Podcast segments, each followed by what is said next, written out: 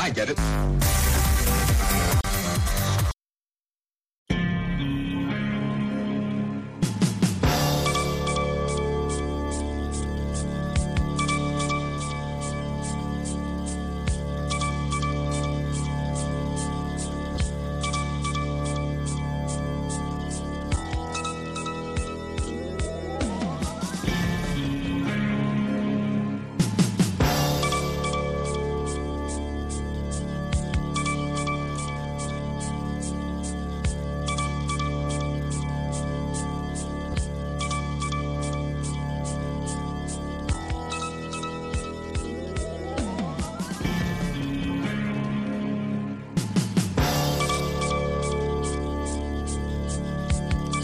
Karibu msikilizaji kwa habari za dunia kutoka hapa Washington.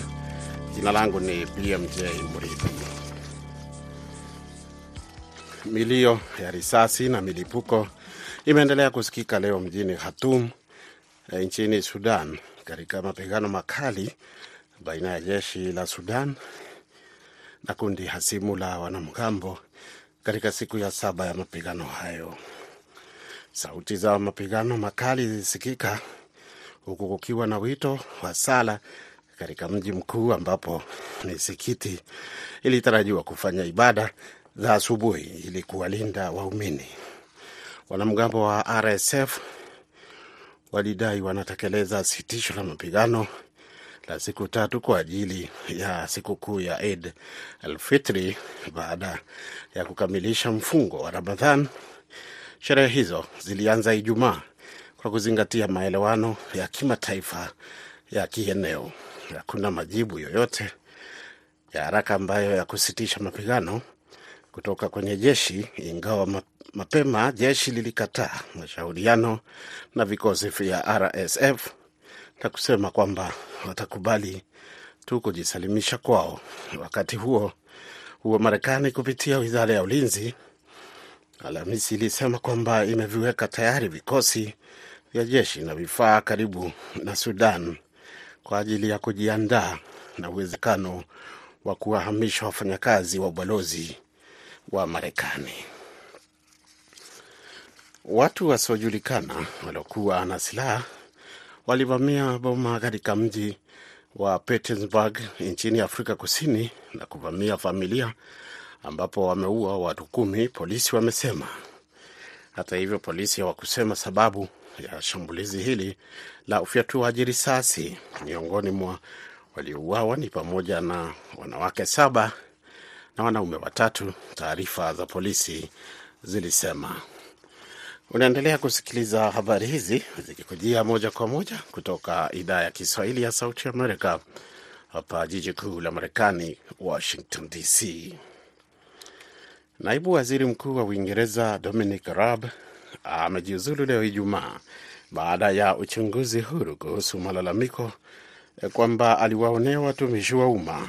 Tangazo la Raab hivi leo lilikuja siku moja baada ya waziri mkuu Rishi Sunak kupokea rasmi matokeo ya uchunguzi wa malalamiko manne kwamba Raab ambaye pia alikuwa waziri wa sheria alikuwa amewanyanyasa wafanyakazi wakati wa uongozi wa hapo uh, awali katika ofisi hiyo na wakati akihudumu kama waziri wa mambo ya nje na waziri wa mchakato wa Brexit.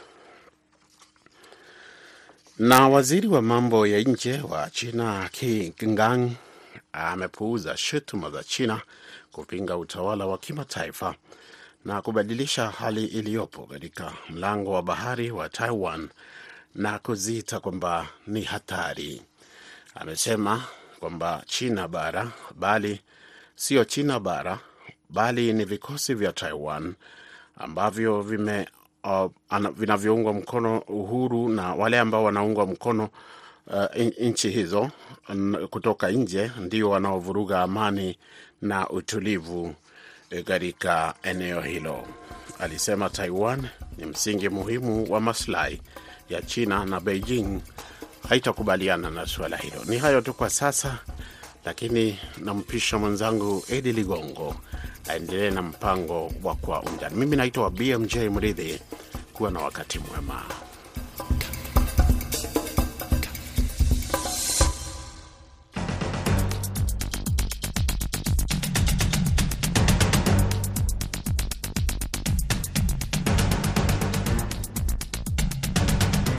Assalamu alaikum msikilizaji wa idhaa ya Kiswahili ya Sauti ya Amerika, popote pale unapotusikiliza, ni siku nyingine tena ya Ijumaa tunapokualika katika matangazo haya kwa undani hii leo, ikiwa ni jukwaa la wanahabari, ambapo tukiangazia masuala muhimu yaliyojitokeza kwa wiki nzima. Mimi ninayokaribisha, jina langu naitwa Idi Ligongo. Karibu.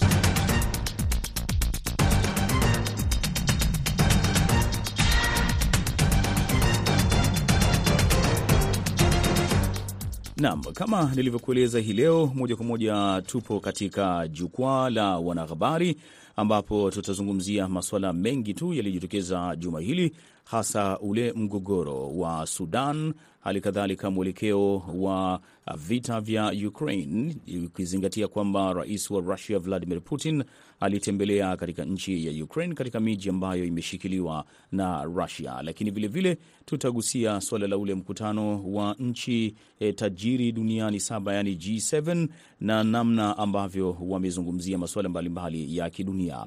Hii leo katika jukwaa hili la wanahabari tunaye Amini Mgeni, mwanahabari kutoka nchini Tanzania, na vilevile tunaye e, Ruziga Emmanuel Masantura kutoka nchini Rwanda.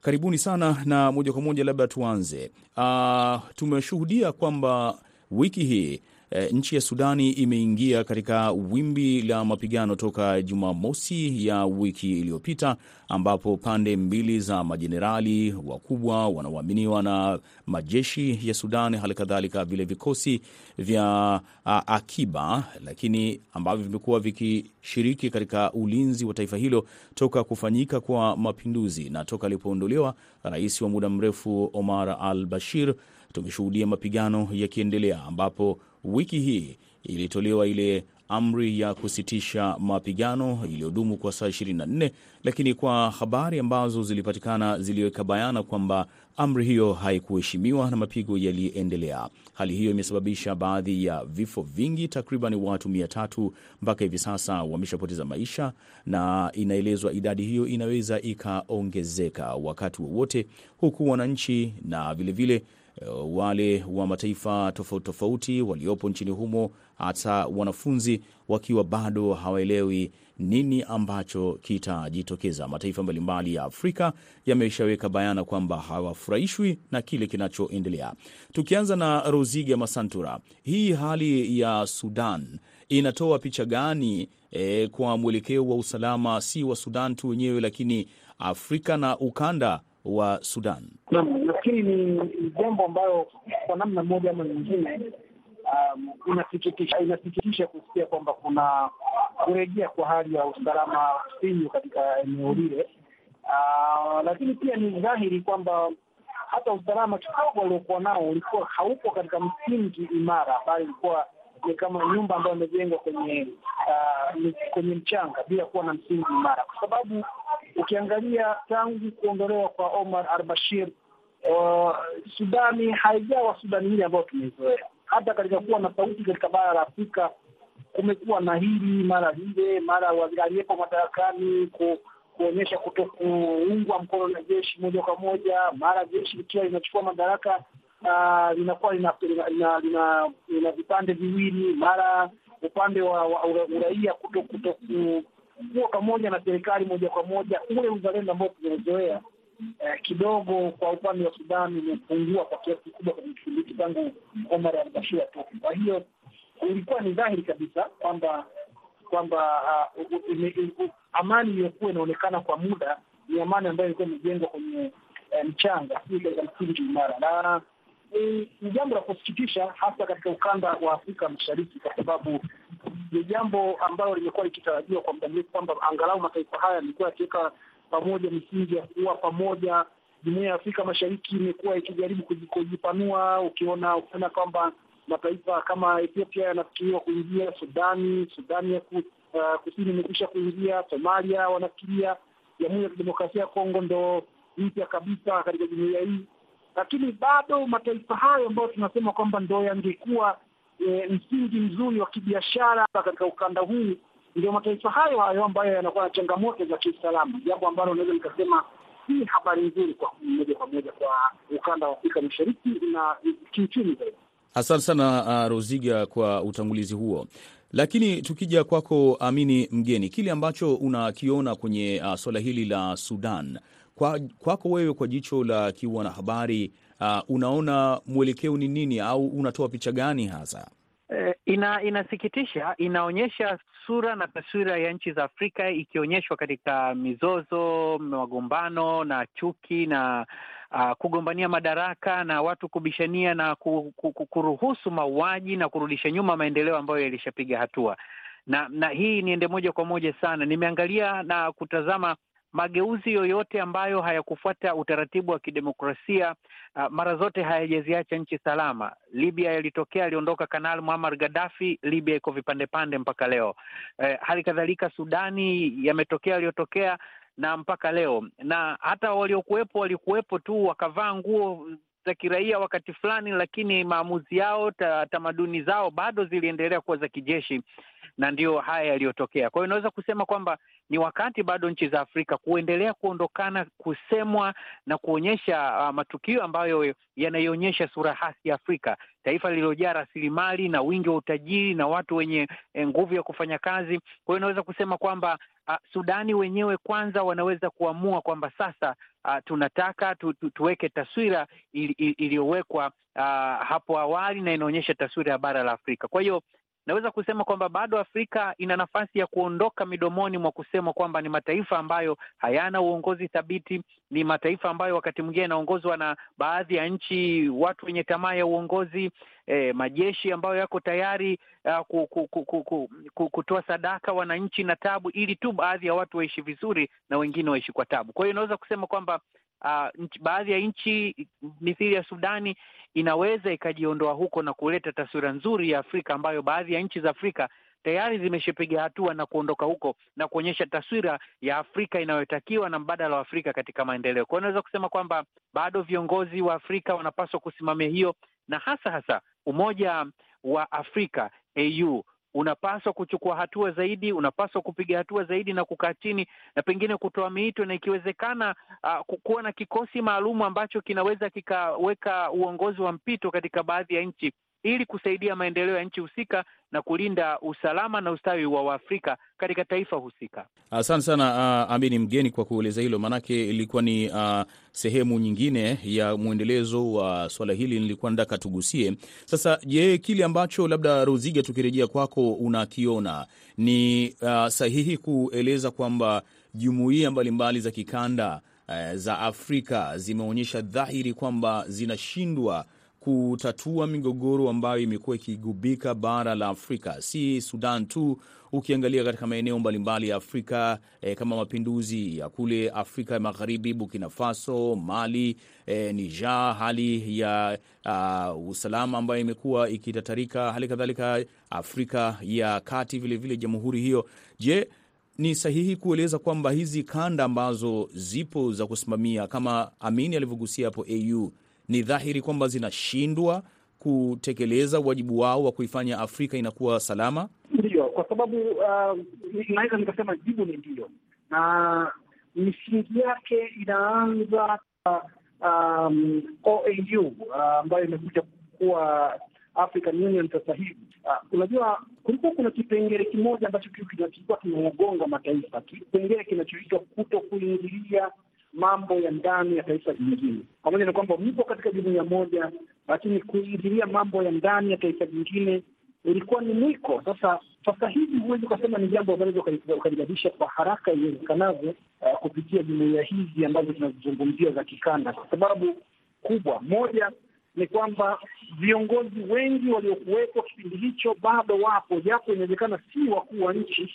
lakini unakuta misingi walioiweka viongozi wao ndio ndio inayoendelea mpaka sasa hivi. Kwa hiyo hata ukianzisha jumuiya mpya ya ukanda au ukaweka viongozi wapya katika ukanda, misingi inakuwa ni ile ile ya kuto kuingilia mambo ya ndani ya taifa. Kwa hiyo eh, mara nyingi taifa ambalo lina migogoro, hata kama linahitaji jumuiya hiyo, hata kama limeialika jumuiya hiyo kuingilia lakini wanakuja uh, wakiwa wana sita sita kwa sababu ya hicho kipengele, kwamba pamoja na kwamba unakuja lakini heshimu misingi ambayo ipo ya kuto kuingilia mambo ya ndani ya taifa jingine. Jambo hilo sasa limekuwa ni eh, kigezo kikubwa sana kuta kwa migogoro katika mataifa haya, kwa sababu hizi jumuiya hizi ambazo mara nyingi, kwa mfano nikisema, kwa mfano jumuiya ya Afrika Mashariki, wao wanasema ni jumuiya ambayo wanataka iwe eh, private sector driven.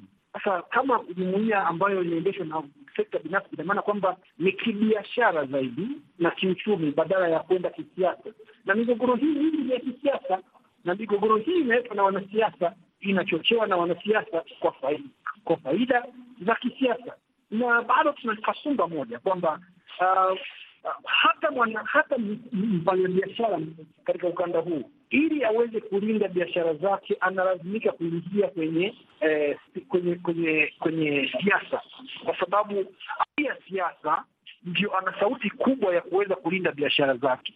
Sasa hiyo bado ni kasumba kubwa kwamba kupitia siasa uh, mtu ndo anaonekana kwamba amefikia kikomo, kwamba anaanzia katika biashara anakuwa kibiashara, ili aweze kudumu na, utajiri wake inabidi aingie kwenye siasa ili aweze kuwa na mambo ya na uwezo wa kumlinda, na ni kwa sababu pia hata majeshi ya maeneo haya yameshindwa kujitofautisha sana na wanasiasa. Kwa hiyo wanajeshi wa, wanajeshi wanakuwa wanafungamana zaidi na wanasiasa, jambo ambalo limekuwa likileta kero zaidi na kusababisha migogoro mingi kushindwa kutatuliwa, kwa sababu eh, wanajeshi wenyewe wamekuwa wanasiasa, wafanyabiashara wamekuwa wamekuwa wanasiasa pia. Asante sana uh, Roziga kwa kueleza hilo, na kwa sababu uamini, basi wewe tayari ulishaligusia swala hili, na kutokana na maswala ya muda uh, twende kwenye uh, swala lingine ambalo tunajadili hii leo. Tumeshuhudia mapigano baina ya Russia na Ukraine yakiendelea eh, wiki hii, lakini vilevile eh, rais wa Russia Vladimir Putin akifanya safari ya kuelekea katika miji ambayo inashikiliwa na Russia ya Kherson na Kharkiv, hali ambayo inaendelea kuzusha tafurani ya hali ya mambo ya dunia, ukizingatia mfumuko wa bei unazidi kuongezeka, bei ya mafuta inazidi kuongezeka, na mataifa mengi yakinyoshea kidole uh, vita hivi. Nini tutarajie kuona mustakabali wa vita hii uko vipi, Amini Mgeni, kutokana na mazingira yaliyopo kwa hivi sasa?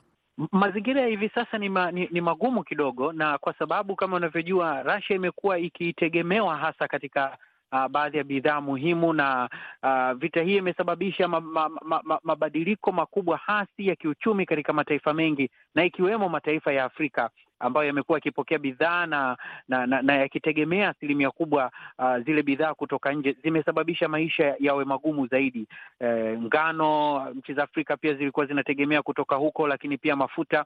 E, hii ni, ni, ni, jambo ambalo li, li, linatazama kwamba maamuzi ya Russia uh, yanapaswa ya kutazama athari yake katika uh, nchi nyingine katika uchumi wa dunia. E, licha ya kwamba kujitazama yenyewe, inapaswa iangalie kwa namna gani e, inaweza ikachukua hatua pengine kurudi nyuma kidogo, ili kuhakikisha kwamba angalau uh, uchumi wa, wa, wa, wa dunia unatulia na na, na, na uchumi wa, wa, wa dunia pia unakwenda sawa. Lakini haya yanafanyika katika kipindi ambacho wengine wa upande wa pili wanaamini kwamba ni, ni, ni wakati sasa wa Russia kutumia fursa hiyo uh, kujiimarisha kinguvu dhidi ya mataifa hasimu na makubwa wanaoshindana uh, kimkakati na, na kiuchumi, na Russia inatumia hii kama mbinu muhimu ya kuonyesha ukubwa wake ya kuonyesha umuhimu wake eh, lakini pia inatumia namna hiyo kujiimarisha, kujiweka katika uh, mataifa ambayo yako sawa kimkakati, lakini yako sawa uh, katika uh, mapambano ya, ya dola ya kiuchumi. Lakini ukitazama kwa ujumla uh, athari ni, ni, ni kubwa katika mataifa mengine haya, hasa haya yanayoendelea. Lakini kuna wengine, kundi la tatu, wanafikiri wanasema kwamba athari hizi zitoe taswira kwa mataifa yanayoendelea kwamba yanapaswa kupiga hatua e, kwa mfano masuala ya kilimo e, pale ambapo athari zinaonekana sasa, pengine kuwekeza katika kilimo ili kuto kutegemea mataifa haya ambayo yakiingia kwenye mgogoro athari zinakuwa kubwa. Lakini pia kwa upande wa pili, hata hasa kuangalia rasilimali za mafuta na kuangalia namna gani wanaweza wakazivuna ili kuondoka kuondokana kutegemea na mataifa haya ambayo yakiingia katika mgogoro yataleta tabu. Na mitazamo hii imegawanyika, wapo wanaounga mkono Ukraine, wapo wanaona kwamba Russia iko sawa. Kwa hiyo hata ukisikiliza vyombo vya habari na wachambuzi wamegawika kulingana na mitizamo wa hasa nani anategemea upande gani, nani ananufaika upande gani, nani anaunga mkono kundi gani. Asante sana Amini Mgeni. Roziga, tukija kwako uh, kwenye suala hili la huu mgogoro ambao eh, unazidi kupamba moto na hakuna ishara yoyote ikiwa inaonekana labda Russia itarudi nyuma, licha ya kwamba China eh, kupitia rais wake Xi Jinping ambapo alikutana na rais wa Russia Vladimir Putin akaonyesha bayana kwamba anataka kuwa msuluhishi wa pande hizo mbili, licha ya kwamba Ukraine kueleza bayana e, kutokuwa na mawasiliano yoyote yale na Uchina e, juu ya kusimamisha au mgogoro huu kuona namna gani wanaweza wakauondoa. Nini ambacho unakiona kipo mpaka hivi sasa na mwelekeo wake wa vita hivi? Nafikiri ni vita ambayo itaendelea kutuumiza, uh, lakini itaendelea kutufungua vichwa ma, mataifa mengine ambayo ni tofauti na huko ambako vita vita yenyewe inaendelea. Kwa hiyo uh, kwa, kwa mfano kuzungumza kwamba Uchina iwe msuluhishi, simuoni Mchina akiwa katikati, kwa sababu ni mzozo kati ya nani na nani. Huu si mzozo kati ya Ukraine na Russia, huu ni mzozo uh, kati ya, ya, ya, ya Urusi na mahasimu wake wote. Kwa hiyo uh, ukisema kwamba Uchina inakuja kusuluhisha, kwani Uchina inachukuliwaje na mahasimu wa Urusi na, na mahasimu wa Urusi wan, wan, wan, wan, wanaweza akamsikiliza Mchina akasema wakasema kweli hapo umenena. Si rahisi, kwa sababu Uchina pia inaonekana kama ni hasimu wa mahasimu wa Urusi. Kwa hiyo sidhani kama anaweza akawa msuluhishi bora, lakini pia eh, ukiangalia kwa namna moja ama nyingine, unaona kabisa kwamba ni vita ambayo uh, pamoja na kwamba Urusi inaitumia, inaitumia kama fursa ya kuonyesha umuhimu wake. Tumekuwa tukielezwa mara nyingi kwamba Urusi haikuwa na, umu, na umuhimu. Sasa kupitia vita hii tumekuwa tukiona kwamba ah, kumbe Urusi inaweza ikafanya chochote kikaigusa dunia nzima. Nafikiri sasa hivi imetoa somo, lakini kwa upande mwingine eh, kama mwenzangu alivyozungumza, nafikiri ni, ni muda mwafaka eh, wa mataifa kama ya Afrika kujitafakari vizuri, kwa sababu hebu angalia ni kwa namna gani mborea ambayo inakuja kufanya kazi katika udongo wa ndani ya mji wa Rubavu au mji wa Kibungo ndani ya Rwanda inatoka Ukraine ama Urusi. E, e, nafikiri ni jambo ambalo kwa kweli linatia aibu na fedheha, na ninachokisema hapa ni dhahiri kabisa kwamba yeyote ile mwafrika halisi inabidi ajifikirie na kuona kwamba tulichelewa sana kuona athari za kuendelea kuwa mataifa tegemezi na kila kinachofanyika kule kwamba kiwe lazima kituguse moja kwa moja. Nimekuwa nikifikiria hata bei uh, ya bidhaa tunazoziona sasa hivi. Kwa mfano, takwimu ndani ya Rwanda zinaonyesha zinaonyesha kwamba mwezi wa pili uh, bei zilikuwa zimepanda kwa asilimia ishirini na mwezi wa tatu zilipanda kwa asilimia kumi na tisa. Sababu zilizokuwa zinatolewa mwaka elfu mbili na ishirini mwaka elfu mbili na ishirini na moja na elfu mbili na ishirini na mbili e, ilikuwa inaonekana kabisa kwamba bidhaa zinazotoka nje zilikuwa zinapanda sana kwa sababu ya gharama za uchukuzi, lakini sasa hivi ni tofauti. Tunaona kabisa fresh food bei zake zimepanda kwa zaidi ya asilimia hamsini na tatu. Hilo ni jambo la aibu kwa kwa wanaohusika na sera za uh, sera za kuboresha uh, kilimo katika maeneo uh, ya, ya, ya, ya nchi zetu hizi, kwa sababu ninasema hivi eh, ni jambo lilikuwa dhahiri kwamba baada ya COVID kumi na tisa uh, demand itakuwa juu sana na mahitaji yatakuwa makubwa kuliko kuliko kilichopo, lakini sasa hivi tunakuja kuambiwa kwamba pamoja na kwamba na COVID bado Urusi na Russia imechangia kwa namna nyingine. Kwa hiyo tuendelee kusubiri. Ilitakiwa kupitia COVID pawe pamefanyika mipango madhubuti ambayo si ya muda mrefu, ni ya muda mfupi na ya muda wa kati, kuhakikisha kwamba angalau mataifa haya yanajitosheleza kwa bidhaa za kilimo. Hilo ni moja. Pili, kuweza kujitosheleza katika uh, kuwekeza katika viwanda vinavyochakata bidhaa zinazotokana na kilimo, ili wasije wakapata mazao ya kutosha yakawa mengi, hapo yakaharibika, msimu unaofuata anaanza kulia tena njaa. Kwa hiyo ninadhani ni kuangalia sera za uwekezaji katika uh, sekta zile ambazo ni muhimu sana, zinaweza zika zika zika detach zikaondoa uh, utegemezi katika katika mataifa ya magharibi kwa mataifa haya ya hasa katika mataifa ya kusini mwa jangwa la Sahara. Asante sana Roziga. Basi tumalizie eh, huu eh, jukwaa letu hili la wanahabari kwa kuangalia mkutano wa G7 ambao ulifanyika E, wiki hii kikubwa ulikutanisha mawaziri wa mambo ya nje wa mataifa hayo ya G7, lakini uh, ulimwengu ulikuwa ukisubiri kuona namna gani G7 inaweza ikazungumzia kukua kwa ushawishi wa BRICS ambao ni muungano huu wa mataifa matano, yaani Rusia, China, India, Brazil na Afrika Kusini. Na majuma kama mawili matatu yamepita, kumekuwa na habari mbalimbali zikieleza pengine dola ya Marekani inaweza ikapungua ushawishi wake kwa sababu eh, mataifa karibu yote ulimwenguni yanatumia dola ya Marekani kama hifadhi ya fedha za kigeni, lakini matumizi eh, ama ile sarafu ya kufanya manunuzi ya bidhaa muhimu kama vile mafuta. Tumeona Saudi Arabia ikiweka bayana kwamba iko tayari kufanya biashara ya mafuta na mataifa mbalimbali e, bila kutumia dola ya Marekani, jambo ambalo kwa namna moja ama nyingine e, ushawishi wa BRICS ulikuwa unaonekana unaweza kushawishi watu wengi, na hivi sasa taarifa zinaeleza e, mataifa mengi ya Afrika hali kadhalika ya Amerika ya Kusini yanaonyesha nia ya kujiunga na muungano huo. Je, huu mkutano wa G7 umetoa picha kamili labda ya kuzuia uh, BRICS kutoongeza e, ushawishi wake? Tukija kwake Uamini Mgeni. Na, naweza kusema kwamba ni katika kipindi ambacho uh, kulifanyika mkutano pia hivi karibuni uh, wa, wa, wa, wa, wa uchumi wa dunia ulikuwa ukitazama namna gani ya kukusanyika kukusanya uchumi wa dunia ulioparaganyika kutokana na athari za muda mrefu pia za za, za uviko kumi na tisa. Lakini pia mkutano huu bado utatoka katika mtizamo tofauti tofauti na umetoka katika mtazamo tofauti, wengi wakiangalia ni kwa namna gani wataenda, lakini ukiangalia ni kama vile ikiwemo Russia inashawishi kutengeneza himaya nyingine ya kujaribu kushusha dola ya Marekani katika matumizi na katika uchumi. Si vita ndogo, kwa sababu pia Marekani naye amekuwa na ushawishi mkubwa uh, hasa kwenye kwenye kwenye uchumi na kwenye ushirikiano wa muda mrefu, na ndio maana hivi karibuni uliona pia ziara ya viongozi wakubwa wa Marekani akiwemo makamu wa rais, makamu wa rais Kamala Harris akizunguka katika nchi za Afrika na baadhi, ili kujaribu kukumbushia na kuboresha yale ambayo wanayatazama. Si jambo ambalo litakuwa jepesi sana na si jambo ambalo litakuwa uh, rahisi rahisi tu. Ni, ni, ni, ni kazi ngumu ambayo sioni sana ikifanikiwa hapo baadaye, kwa sababu pia wapo wanaoungana kwa kwa waziwazi, lakini wakiangalia huku chini wana mafungamano ya kiuchumi na mataifa ambayo wanapingana nayo. Kwa hiyo unaweza kusema kwamba watapata tabu. Zile nchi zisizofungamana na upande wowote katika masuala ya ndani, walau zinaweza zikapata nafuu kwenye kwenye kwenye hali hii.